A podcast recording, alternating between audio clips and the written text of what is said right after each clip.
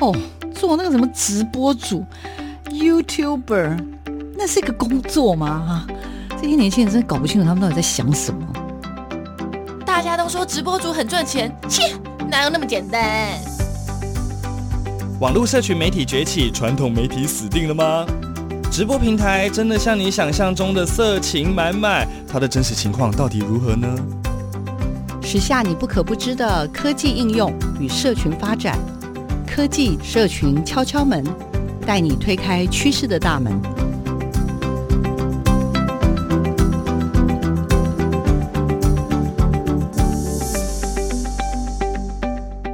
科技社群敲敲门，各位听众朋友，大家早安。我是小黄老师，在今天的节目现场呢，有我最给力的协同主持人修修，修修是 YouTuber，也是很棒的一个 Podcaster。那么今天修修跟我呢，来跟听众朋友一起认识一组很棒的贵宾。他们一位是江江老师，是不莱梅创意公司的创意长，以及呢，另外一位是很可爱的老肖，他专门做这个所谓的社群媒体集知会所的社群编辑，也就是我们俗称的小编呐、他们几位呢，今天跟我们聊一聊这个社群的趋势到底怎么发展呢？整个二零二零年刚过，到底社群有什么趋势？在这个社群的趋势当中，我们又看到了二零二一年的机会跟挑战有哪些？是，那今天来跟我们一起来聊的呢是呃网络上的一个知识性的社团，叫做集知会所，那非常重要的小编。我们都叫他老肖，老肖，大家好，我是老肖，看起来还蛮年轻的，为什么叫老肖？真的，我们四个人在一起，是很会唱歌吗？对，这个没有，因为他们几位的工作啦，都算是在，真的都是在做数位行销啦，所以我也想说，让听众朋友，因为我们在台北电台开了这个新节目啊，我真的很希望，就是我们在谈科技，谈社群。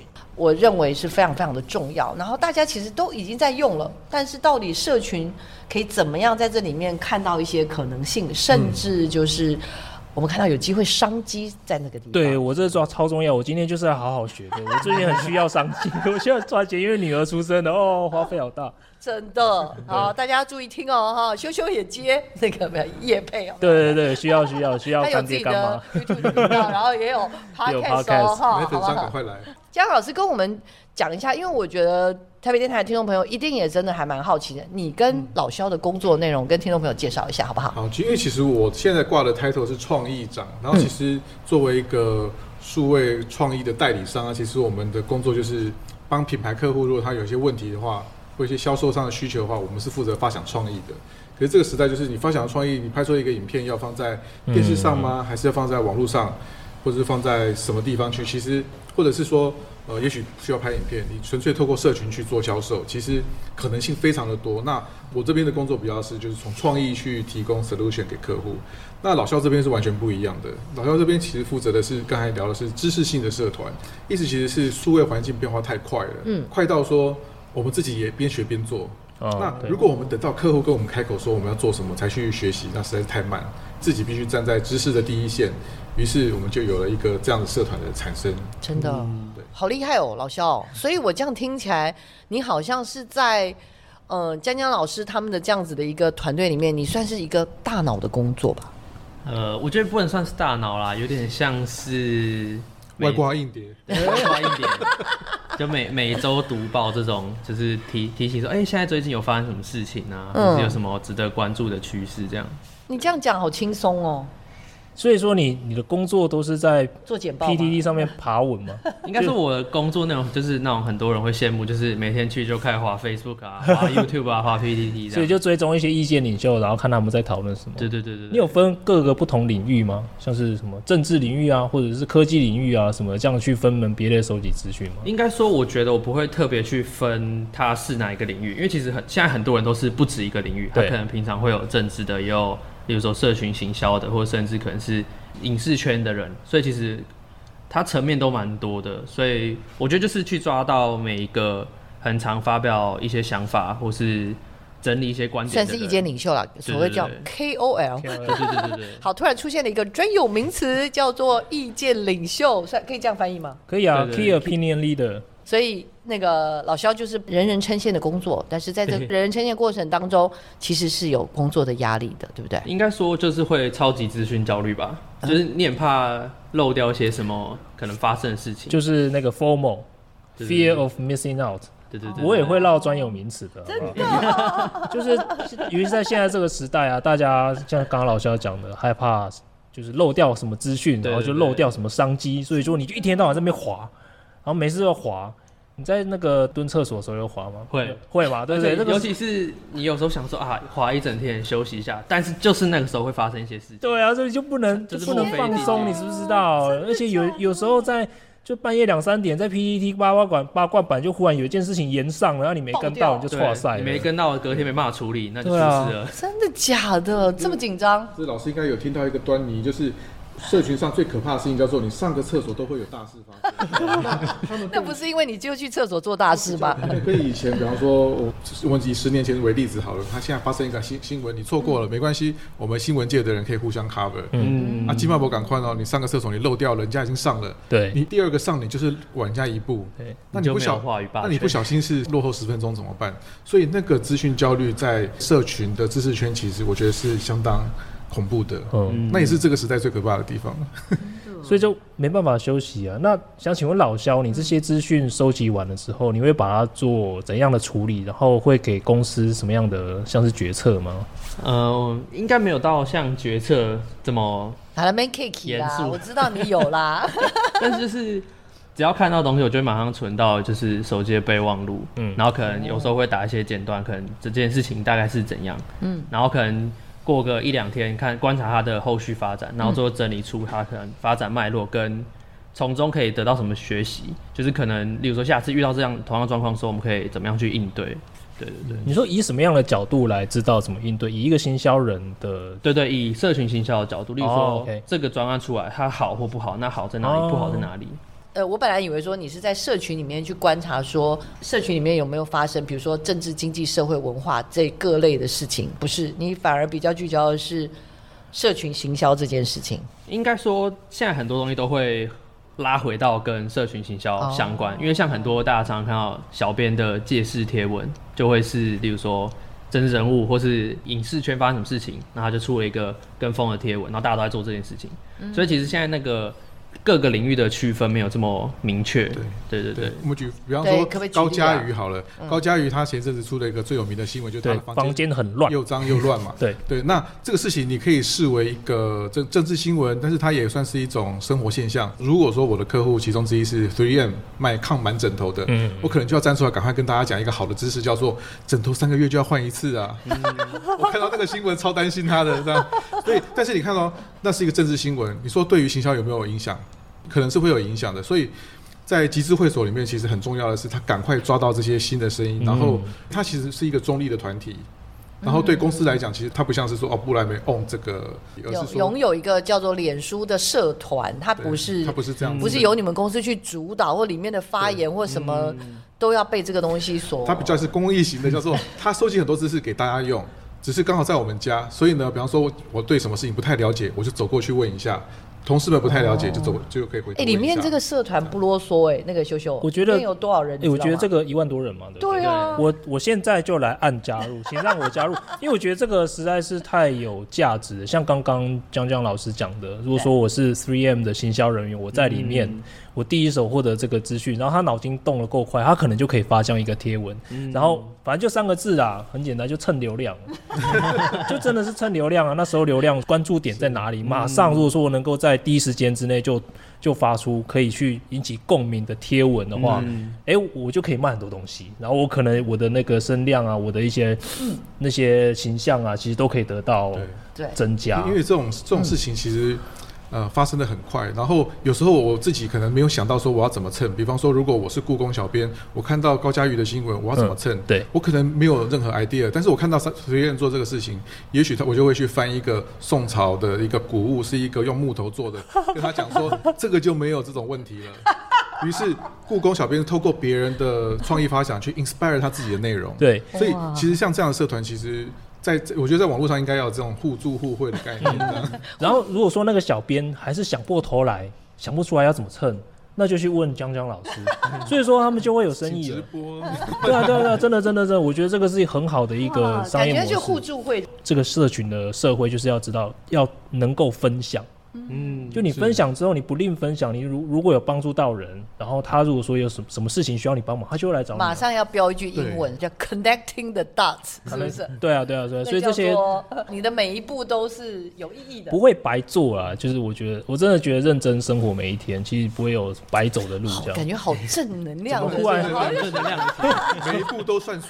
对对对，每一步真的字都算数。好了好了，但是我其实非常的，我对两位的工作好奇之余呢，其实我在集资。会所也一阵子了，然后我三不五时其实会进去这样晃一晃，嗯、然后我就会发现里面有还蛮多那个固定老肖会固定做点事儿，固定有做一些盘点跟同整，对不对？要不要跟我们介绍一下？一个好像是固定，你有你好像有固定每个礼拜会做两件事。对，应该说礼拜一就是上周大师的回顾，然后礼拜二是一个单元叫大学生干嘛呢？嗯，然后他就是会收集一些大家最近大学生这个族群他们在讨论的一些。我可以理解周报啦，哦，周报反正就是。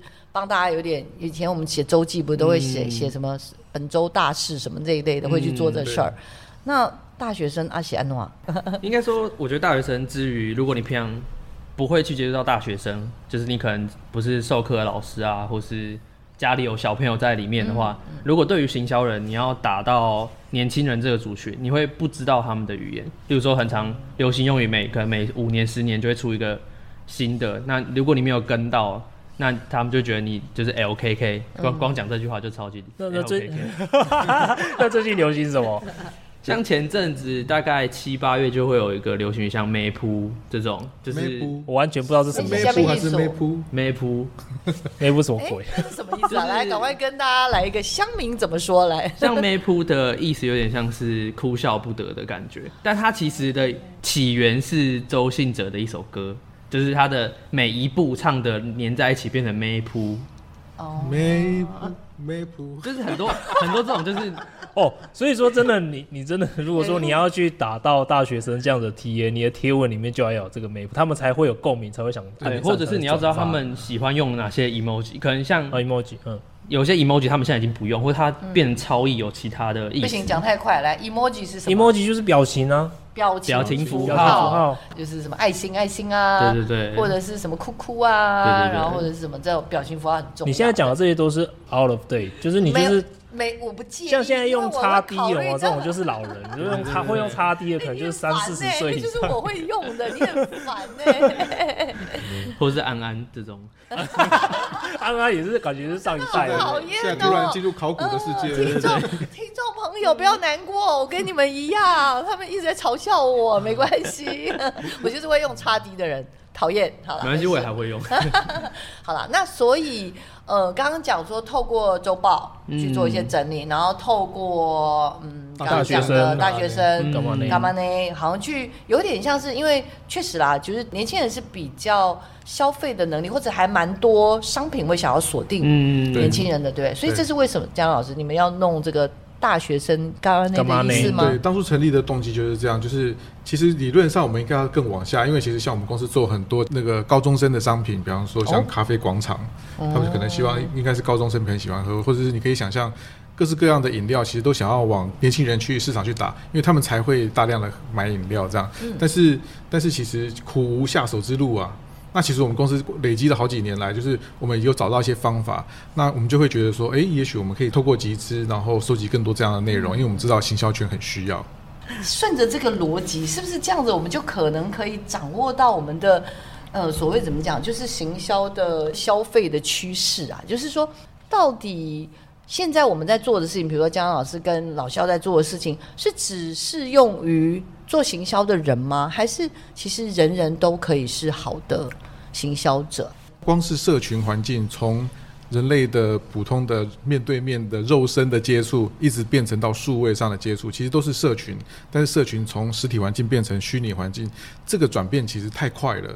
那快到这个状况，然后可是商业事情一直在发生，那只是它变化很快的过程中，我们肉身的交易方法已经取代 变成了一个我们很不熟悉的方式。那它因为它变化速度很快，所以其实我觉得很难有人跳出来跟我们讲说怎么做才是对的。那这个时候唯一的方法就是多生活。那在这个时代，多生活的方法就是进入。更了解啊，你们这一群年轻人在玩什么？嘻哈圈在玩什么？然后你们中年人在玩什么？其实说实在，现在这个分众的情况很严重。然后你去接触他们，会发现说，哇，原来他们的世界。竟然长这样，居然长这样，然后原来你们在买那个东西，嗯、我怎么不知道？于是刚才老师聊到的商机，其实藏在每一个不同族群的世界里。那我们能做的事情，我觉得最主要是还是用功的去了解他们，嗯，参与各式各样的生活，这样。嗯，我觉得这个同温层的现象真的是越来越严重了。就是你真的自己生活圈或者自己关心的这个同温层以外的事情，我完全不知道，嗯，他在干嘛？像我最近就。最近那个科技导读有一个 podcast，他就在忧虑一件事情呢，就是当我们同温层越来越厚的时候，我们好像对一些他讲是这样子，就一些真正重要的事情没办法被讨论，就是没办法显现出来。他是这样讲的，他像以前的那个报纸，以前传统媒体可能三台。然后头版新闻大家都知道，大家很关注它。嗯、像最近发生了什么一些大事，大家、嗯、很关注。可是，在现在这个大家已经就各自划各自的脸书的这个时代，这些事情好像变成一下子就云淡风轻，大家不觉得它很重要，然后他会觉得这样子会令人蛮忧虑的，嗯、因为可能很多真正重要的事情没办法去被彰显出来、被处理，就是会担心很多事情可能会刚刚讲说来得太快了。所有东西就是知道说，哎，就这样好吵个两天，嗯，后面又有个大新闻，大家都知道啊，很快就盖掉啊。对，你就觉得很丢脸，不用担心，也就两天。对，两天以后新的东西来又把它盖掉。我觉得现在甚至连政治人物也都这么看待这件事吧？是，江老师怎么说？所以像是刚才聊到了 Map，我都会。对很多人来讲，可能是很陌生的。那比方说，像我之前是知道的，可是我已经一两个月后，现在听到会觉得说，好像很久以前的事情了。嗯。或者是我们现在来聊谭德赛，大家还要想一下，说谁，对吗？可是，在今年三月的时候，我们网友乡民们在玩弄谭德赛的那个梗图之多的，嗯，无数的 idea 在玩弄它。但是年底的时候回顾起来，会觉得说谁呀？什么赛？嗯、这个环境变化就是很快。对，所以那个忧心是。那个忧心是像他其实讲到了一个现象，就是股市。嗯，我们现在很明显的股市是超级大好。嗯，可是我们的现实状态就是欧洲的，像欧美的疫情又到了另外一个高峰，甚至比之前还严重。那为什么当时的反应是这样？那现在的反应是这样？嗯，那到底大家是不是觉得这个已经不重要了呢？是来了就去，大家不觉得不重要了呢？还是就是他觉得现在这个？这个世界好像因为这个来得快去得也快的这个现象，好像我们越来越离那个真实世界越来越远了。大家都活在自己的同温层这个泡泡里。我觉得确实吧，嗯、这个算是所谓的整个的一个数位的发展。其实我刚刚就讲了，因为我们这个主题其实是科技跟社群嘛。嗯。其实我觉得社群的现象确实也是这样吧。所以像老肖，你现在目前大概已经做这个小编的时间，时间大概多长？嗯、大概一年。一年，对对对，OK，好，因为其实二零二零年刚过嘛，嗯、那我其实是蛮好奇的，除了像刚刚江老师所说的三月的时候，那个大家在那边酸德赛，对谭先生的那种，我也做了一支影片酸他，所以也会想要去了解一下，就是从你的观察，其实二零二零年。你你自己啦，就是回望这过去的一整年，嗯、你你自己大概看到一些什么样的现象？你会想要跟听众朋友分享一下？应该我觉得他没办法跟过去的很多年来类比，至少从三月开始到五月，它是一个完全空白的状态，嗯、因为那时候所有东西都停，就每天的新闻就是啊什么什么活动停办了，嗯、对，然后什么东西又不能做，然后又又不能出国，有一个很红。对，就数字很红。对，每天到底有几个人？对，然后每天多少人确诊，然后大家都在发同样的事情，然后可能行销啊、广告这些东西也全部喊卡。嗯，然后那整个空白让后面六七月开始突然陆续蹦出来的时候，整个报复性的做任何的事情。对，可是他说要报复性也真的报复不起来，因为很多时间点过了，嗯，或者是。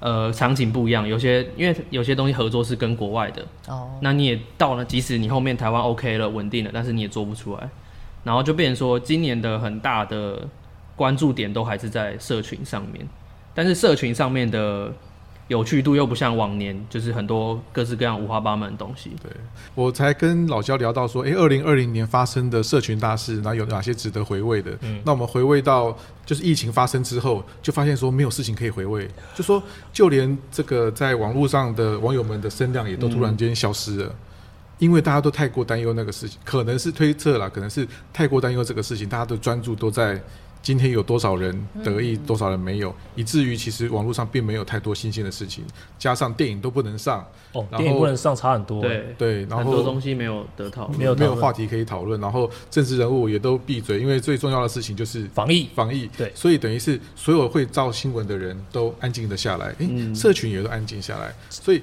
这个时候你反而会觉得说，诶。原来虚拟世界跟真实世界还这么同步啊！所以即使在下半年也是，因为一直到去年的二零二零的年底就开始又活泼了起来。嗯，对。但是那个恢复的速度还是很慢，就有点像疫情恢复的速度一样。就是它有些东西，它大家中间真空那段时间不习惯在做这样子的，可能一些东西讨论的时候。他很难马上再回到像以前那么热络。我可以举手问问题吗？嗯、因为忍不住问两位专家，就是如果照你这样说，二零二零年过去的一年确实跟过往的周期不太一样。可是我有点好奇，那过往的周期大概是什么呢？比如说是因为跟节令吗？比如春夏秋冬吗？还是说大概固定在什么时间就会有什么样的讨论？我对刚刚比较好奇，就是通常你们观察到的现象大概是如何？因为像其实大部分还是照节庆在走。因为节庆就会附带商业模式嘛，像我就想到中元节那个大家都要恶搞的一个，对对对，做这样，或者是像尤其像去年二零二零，因为四月的时候，那时候疫情正严重，所以本来会有很有趣的愚人节的一些活动全部都不见了。哦，像每年这是一个传统，可能那些科技公司会做一些有趣的操作，但是现在都没有。嗯然后像万圣节，很多本来大家会聚会啊。Party 的时间或就这些东西都不见了，所以其实以前的周期就是按照节日会有各种不同的活动，然后讨论假期或是节令也会影响到可能电影的上映，哦、所以那些讨论都会有。但是去年的那个二零二零年的整个的看起来，像欧美电影是几乎是停摆的，所以东西就全部不见了。嗯，对。那那个广告广告预算是不是大家也都先把钱存起来，不要不要乱花？因为也没东西讨论嘛，确实是啊，是哦。所以其实二零二零年的状况，其实就上半年其实放相当的相对萧条，嗯，萧条很多，很险峻。可是我记得后来你有跟我说，突然爆量不是吗？我印象中啊，他突然爆量的状况就会是跑出来非常多的比稿，或者是案子要讨论，或是可合作可能性。那个就是大家可能觉得说疫情快要解封了，所以呢，我们赶快来讨论一下可能性吧。但是。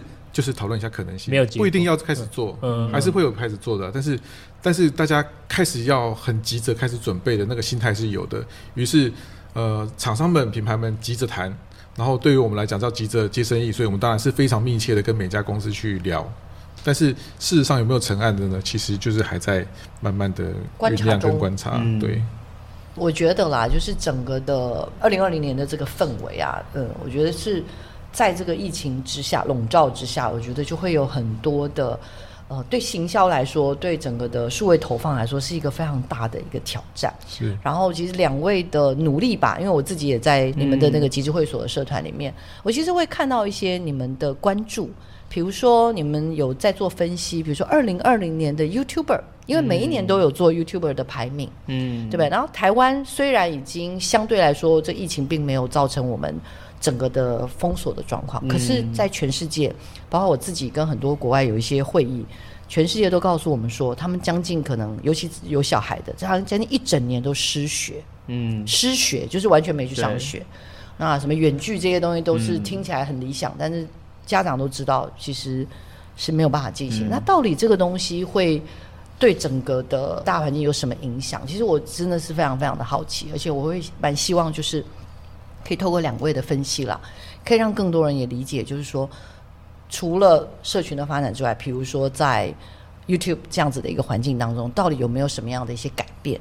然后还有就是，呃，如果如果有机会开始重新去启动，在二零二一年，我们现在要重新开始去好好启动一些行销的做法。嗯，我想听听看两位老师，尤其江江老师的一些建议，或者大家可以怎么去思考这件事情，嗯，好不好？在进入正题之前，我忽然想到。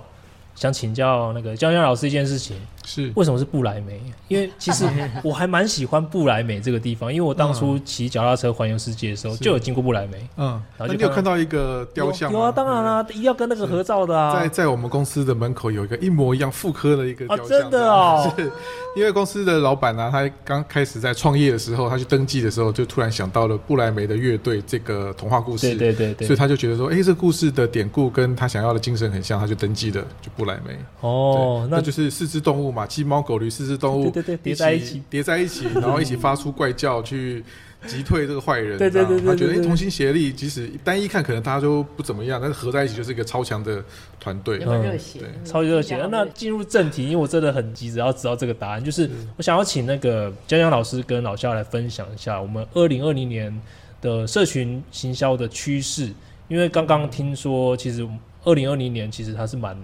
相对来说比较安静、比较淡的。嗯、那如果说进到二零二一，我们可以做些什么？像我现在在经营自媒体啊，我要如何来增加流量啊，或是如何来接到业配呀、啊，是都可以请江江老师来指点一下迷津。因为我现在有一个小朋友要养，蛮花钱的。我我我觉得我从大到小来分享领悟到的概念啊，因为其实二零二零对所有人的冲击都很大。而且刚刚修修在上一段的节目有聊到说，其实比方说大家都眼睁睁看着，不管是台湾的股市或者是美国的股市都疯狂的大涨，这样。可是你实际回到现实的社会开始看，你会发现说，诶。我们的疫情，这个全球的疫情不是才攀登到高峰吗？对。然后美国人还有欧洲很多国家都还不能够出外工作，可是你股市达到高峰是什么意思？对。于是对大家来讲，脑袋里面产生的冲击叫做：诶，股市不是一个经济的一个表现吗？可是经济表现好像很强，但是其实实际上我们看是弱的，消费力道也是弱的。嗯。那这个事情在大家里心里面其实产生了很大的冲击，就是怎么会是这个样子？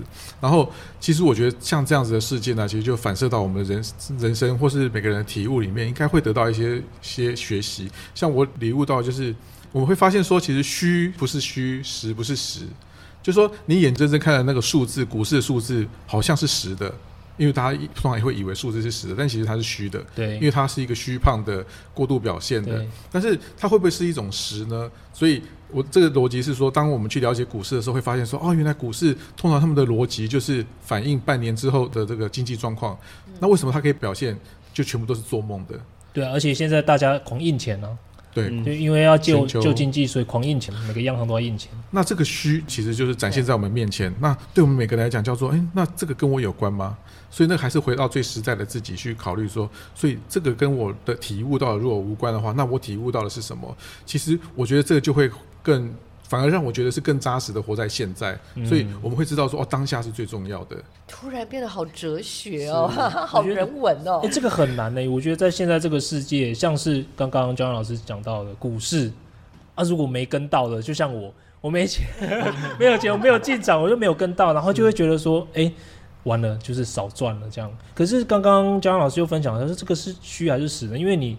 就算你现在账面上好像有很多的获利，但你没实现它，是还是虚的啊？还是虚的？还是虚的？对，还是虚的。所以其实回到头来，我们就会想说，是不是什么是实的？比方说像修修，你曾经横跨欧亚大陆，还有非洲，还有非洲，那个东西在你的生命里面抹灭不掉。在我眼里看来，我觉得那是超级有价值的实。某某某谁的账户里面有几百万的存款，就算是我的存款好了，我都会觉得那是虚的。嗯。那个跟你你自身的那个体验有关系。哎，我觉得这个很 echo 到我之前去旅行的那个心境，因为当时在联发科其实还蛮赚的。嗯，然后那些数字啊，在银行里面对我来说，它就是数字而已。嗯，就是因为那样我很痛苦，我想要去做一些真的去看看世界，然后去做一些真的会会让我以后很骄傲的事情，所以我才把这个工作辞掉。大家都觉得我是神经病，你知道吗？就是发展超好的。不过现在联发科股价上了七百多，我是有点有点想想伤。不会啦，我觉得其实就像江江老师讲的没错，就是这个都是自己踏过了这一段路，就感觉好激励人心。对啊，所以你回过来头来之后，就是我们现在看着这个网络上一直发展，然后自己会着急说：“哎，那我有没有跟上里面的商业风潮？嗯，或者是说新的商机是不是我什么都没有看到？”其实我自己都会觉得，我自己当然也会很着急，跟大家一样紧张。但是其实。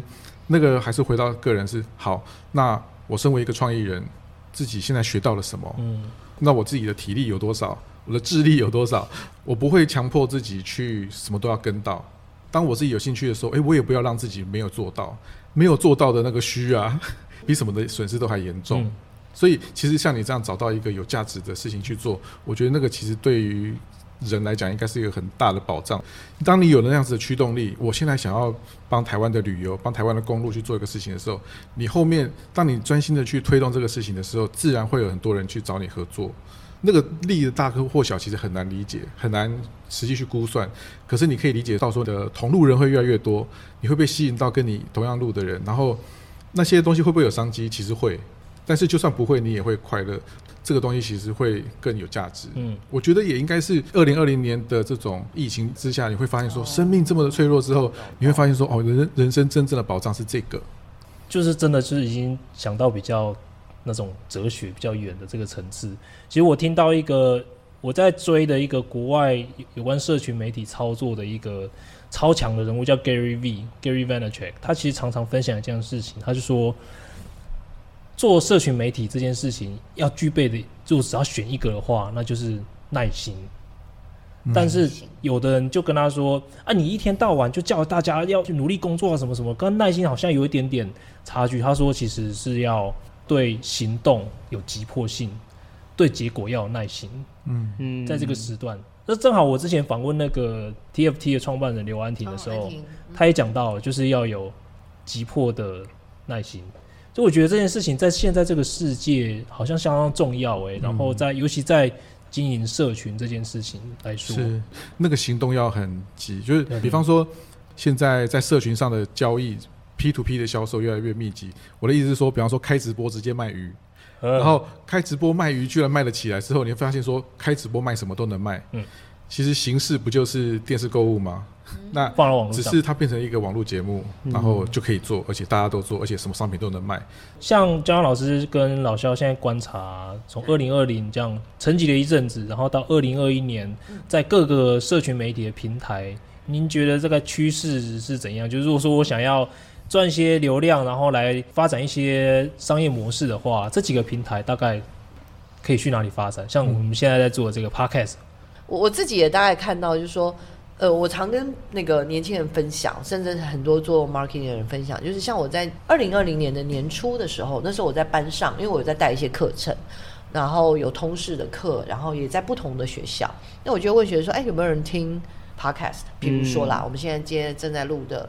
东西，然后那时候大概就是因为是大学生，大学生是很愿意尝试新东西的，所以大概五个里面大概就一个，嗯，年轻人会听，然后会举手，然后我就会问他你听什么，然后大概不到半年的时间，大概到九月十月，就是下个下半年的学期开始之后，因为过程中我就感觉哎，好像 Podcast 开始热起来，嗯、自己也去。努力的去，你知道用练功坊去学了一些跟 Podcast 有关的东西。嗯、可是到了九月、十月，那整个就爆量。因为我在问学生的时候，大概五分之三，嗯，五分之三点五，就是甚至到四，就是都有在听 Podcast、嗯。所以我应该是说，我就是感受到那些东西的转变真的速度非常非常的快。所以我们现在来思考，就是二零二一年的话，我其实还蛮好奇两位伙伴这样子的，比如说。呃，不管是做这些新媒体、自媒体的 YouTube 啦，或者是 Podcast 这个东西，到底是不是有这个机会？是不是有那个商机？应该说，从 Podcast 起来之后，大家就一直在寻找它的商业模式。然后，像后来的呃很多厂商发展出来，就是可能口播广告，其实它就是回到像以前广播节目的那种形式，只是它会有更明确的 Call to Action，就是要你消费者去做行动。比如说我给你优惠嘛，所以我直接优惠吸引你，然后你可以买东西支持，等于说是支持你这个创作者这个节目。创作者对，所以其实这是一个相对比较健康的一个模式，因为对创作者来说，然后对消费者来说，对厂商来说，他们都有得到他们想要的东西。嗯，然后就会比起像呃，从去年年底就有很多讨论是。呃，YouTube 开始会就是疯狂乱插广告这件事情，那这件事情就会让呃，因为我对，因为一来说，创作者选的合作的厂商，等于说他是为他背书，就是这个会是他代表的一个价值。例如说，这个创作者本身喜欢猫猫狗狗，那他可能也配相关的商品，那相对起来会有信服力。可是如果你放在 YouTube，它是随机插。不同的广告。哦那个广告跟创作者之间距离是很大的，而且我是突然被突然说，哎、欸，这你看一下，当然大家就说，哎、欸，那我不要。但是如果创作者是融入在他可能对谈内容中，大家的接受度会高，而且幸福率也会是高的。嗯，对。我一直以来都有在听 podcast，也是从十几年前开始听。嗯、然后我其实蛮喜欢的一个 podcast，就是 podcast host 叫 Tim Ferriss。嗯，因为 Tim Ferriss 他在过的生活，就是我现在在尝试过的生活，就把自己当做白老鼠训练啊，然后去尝试各种很酷炫的东西。嗯，他每次在节目上推的东西，我每次都中。如果说是真的有想要长久经营的创作者了，他一定会对他这个品牌相当的珍惜。嗯，就他不会讲唯心之论，他不会推荐垃圾给他的听众。嗯，而且他推荐的东西一定是他在用的，然后跟他的属性比较相符合的。嗯，对啊，所以这个就变成一个趋势，就是说这个行销广告主在下的时候也越来越分众。嗯，但是就 Podcast 来讲，其实现在有那些能够有接到业配的，还是在。就是前前面那些，因为因为它的推荐机制也不像 YouTube 这么的成熟。嗯，那有没有什么建议？我们这种流量小小的能够的 Podcast 能够长大？优质优质。呃，都会是建议说尽量的互相串联，就是一个人不能只有一个平台，哦、因为其实 Podcast 现在大家都蜂拥而入的那个状况，其实但是大家要回头先思考一下这个媒体的本质。嗯，它其实比起其他的，不管是文字型的图文内容，或者是脸书的内容，或者是 IG 的图片内容，或者是影片内容，YouTube 上面的，其实后面这几个媒体，其实它的互相串联性都很高，很强。就是所谓的串联性，就是说你看到影片看到这个段落，我把你导引到什么地方去，给你一个 link，或者你在读网络文章看到一半，然后去看一个影片，或者是叫你去哪里下单，其实那个连接是快的，是一个 link 问题而已。可是 Podcast 它是一个声音档案，它很难做到这个事情，所以它其实是对外串联性是低的。那所以意思就是说，它比较像是一个封闭型的内容放在这个地方，嗯、所以它的广告形式才会是比较传统的，告诉你说哦，我推荐这个。嗯、所以如果是作为一个内容的产制者的话，或者是一个品牌，我们会比较建议说，它作为你各式各样的内容的一个搭配。但是它可能，那你想要得到更多的流量，可能除了你本来产出的内容之外，你可能要跟其他的平台串联。嗯，可能是你可能在 YouTube 上面，或是在那个 IG 上面，你介绍了一个什么什么东西，然后呢，你希望。得到更深度的内容，可能就引导他来听 Podcast，像这样子的方法去作为一个所有的内容的搭配，而不是只把它当成一个重心。某一件事。哇，那这样子创作者很累，他每个平台几乎都要经营嘞。他可以不用那么累啊，他可以只选择他擅长的、哦、他喜欢的，或者他适合他特质的。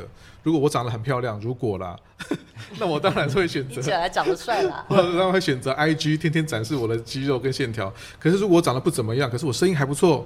我很会讲，那也许 Podcast 是一个好的选择。它也许适合搭配的是 Facebook 的内容。嗯，对。我把自己认真在做的这件事情叫做可能 Pillar Content 好了，就是你的核心的内容。但我如果说想要让这个核心内容被更多的看到、被广泛的知道的话，你说在其他的平台也要去做曝光，可能互相这样连来连去，这些平台我全部都要会经营嘛，或是我要花时间去。因为这个也是我前一阵子遇到的一个最大的难题，就是我做 podcast 已经花很多时间了，我现在还有 YouTube 频道啊，那个剪影片又是超级花时间的一件事情。我的确我想要用 FB 粉丝专业甚至 IG 来推我的 podcast 节目，可是我真的没时间了。这怎么办？所以，所以我才会说，回到本质是我要顾及我自己的热情有多少，我的体力有多少。那其实 YouTube 我觉得相对是一个相对开放的一个的一个社群平台，所以它已经是一个很好的。你比方说，你可以把 YouTube 当成主干，嗯，然后 Podcast 作为一个辅助。那个 YouTube 上面其实它现在也有社群内容嘛，对，你可以用那边去发布说，哦，现在我要什么时候要上这个 Podcast 的声音的节目，要听的话，大家去那边听，然后几号会发生那个影片的内容。其实它可以就是可以作为一个基地的，不需要去 Facebook。或是 IG 去做其他内容。反正你刚刚说，另外的还有一些这个串联的话，除了像刚刚讲的这个平台之间的流动，是不是还有一种也是人跟人际之间创作者互蹭的？哦，是不是？这个应该也有机会吧？这个这个 YouTube 已经玩过，用的已经炉火纯青了，加 Collab 来 Collab 去。现在 Podcast 好像也越来越多。对，但是像 Podcast 的 Collab 很难像 YouTube 做到一样效果，因为 YouTube 是同一个平台。所以我可以直接串联连来连去超快的，但是 Podcast 是我很难连过去，而且连过去之后，那个内容是我要再听，可能一集可能四十分钟、三十分钟的内容，所以这中间的门槛会比 YouTube 更高。嗯，对，就它转换率比 YouTube 这种，嗯。就跳来跳去的那个低很多了。对，对，就是像假设如果你是只有做 Podcast 的话，就你可能会觉得说啊，我额外在经营 Facebook 或是 IG 是一件很困难或是增加额外 effort 的事情，但其实每个人日常生活中都会用 Facebook 跟 IG。然后像就像你刚刚分享的那个国外的那个 Podcaster，就是他的东西其实是很生活化的，所以很多 Podcast 其实可以的方向是有点像是我跟你在聊天，知心好好聊天的感觉。所以其实 Facebook、IG 就是把你生活化的内容，你在做你相信的事情，去建构出你的一个风格，或是你的有点像世界观，就你关注的东西，你在乎的东西。那对于这些东西有兴趣的人，他自然会慢慢靠拢过来，所以可能就会从 maybe KOC 开始发展，然后最后走到变成是你是一个 KOL 这样。对 KOC 是什么？来，赶快帮听众朋友。，Key Opinion Consumer。哦哦，consumer，对对对，先从消费。，对，我还以为跟那个 KOM 有些关系。你知道 KO 你知道 KOM 是什么吗？在就就是我 King of the Mountain，对，就是我那个频道的，对，就是我那个频频道的对啊，King of the 下次 Mountain。主持的时候要带着皇冠主持。KOM 好了，来 换你问，换你问，换你问。好了好了没有，因为其实今天我们在预备预访的时候，我就最关心的就是我爬完这个所有资料，哦，就是每一年啦，其实我们都是最关心那个 YouTube 的排名。可是我看到你在上面分享说发生什么事了，不排了，对不对？还就是疫情打乱了大家的节奏，然后包括像每年都会有的 YouTube 的热门影片回顾，其实也不见了。然后其实蛮多人都是很每年都很期待有这样子的一个整理，变成一个简单的榜单，就只有榜单出对现几个表格这样。OK。然后像台湾比较特别是热门影片第一名是防疫影片。但是问题是，这个防疫影片又有点奇妙，是它有点曼德拉效应，因为很多人说，其实我根本没有看过那个影片，但是它却是在第一名上，就有可能就是因为那阵子太多相似的东西不断曝光，大家可能疲劳，所以其实你可能有看过，但你忘记了，因为毕竟就像前面也有讲到，例如说我们到年底回顾的时候，就觉得说，哎、欸，那时候那件事情离我们好远，就是可能已经有点印象模糊这样，但是。当时的确，它反显现的是当时大家对于疫情的关注跟希望去避免可能疫情在扩散啊的这种对。对啊，所以在第一个就是二零二零年不排名了，没有所谓的 rewind，然后但是还是有排名。对，然后我们看到的是全世界的可能有一些排名，但是看到台湾以前就是我们通常比如说像我自己知道啊，就是我看很多其他的评比，大概比如说就是什么蔡先生的他们的家族啦，或者黄先生的家族的这种频道的排名，嗯、但今年反而第一名是一个公部门出来的，对。的相关的这些影片反而是热销，嗯、对不对？就是因为疫情的关系，其实很多以前流量大中是出去玩的影片。哦，但因为今年都没办法出去，所以这些东西就不见了。不管是 Vlog 或是出去玩的可能节目形态的东西，这些也都没有了。嗯，对。所以其实以前的榜单很多会有是这种类型的，因为它会是连带在，例如说东西开门啊，然后开箱啊，或是这种东西的。对。那如果说现在有这样的库存内容泼上来，会不会大家会想看？因为我在去年五月的时候去纽西兰一趟。嗯，我去那边骑脚踏车，拍了超多很棒的影片，然后都还没时间剪。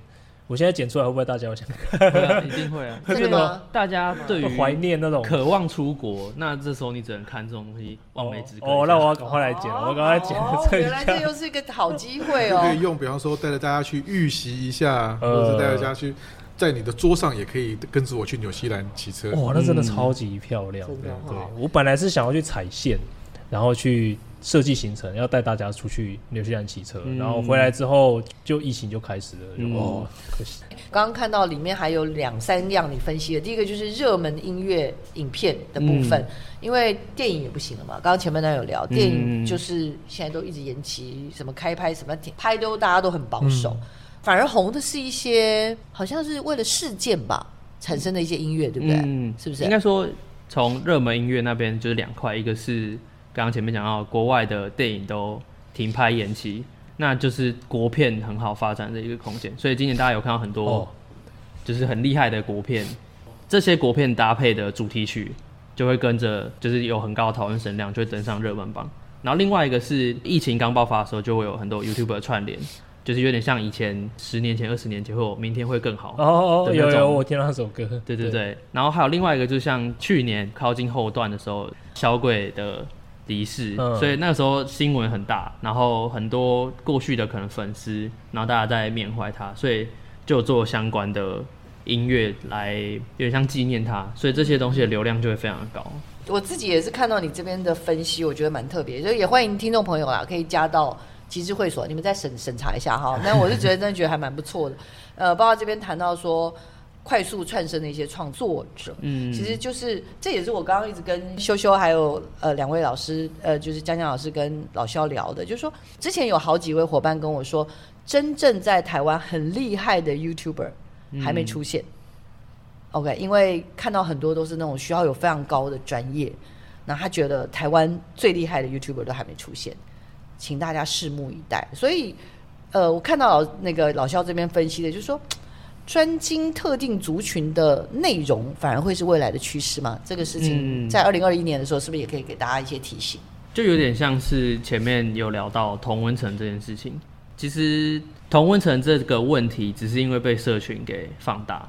因为其实，在社群出来之前，我们就会跟有相同兴趣嗜好的人在一起嘛。像以前会有各种线下实体的那种社团啊、交流会，然后因为社群让这件事情可以连接更广面向的人，所以如果你在这中间，你可能你有你的专业，或是你很善于的去帮大家整理，或是愿意分享这些东西的时候，你有可能就会在那个领域突出，那就会是一个很好的实力点。尤其现在同温层的关系，也让小众这个文化越来越。嗯，有可能，就像前面你有讲到科技导读的头版不见之后，那大家就是去关心自己在乎的那些东西。嗯，对。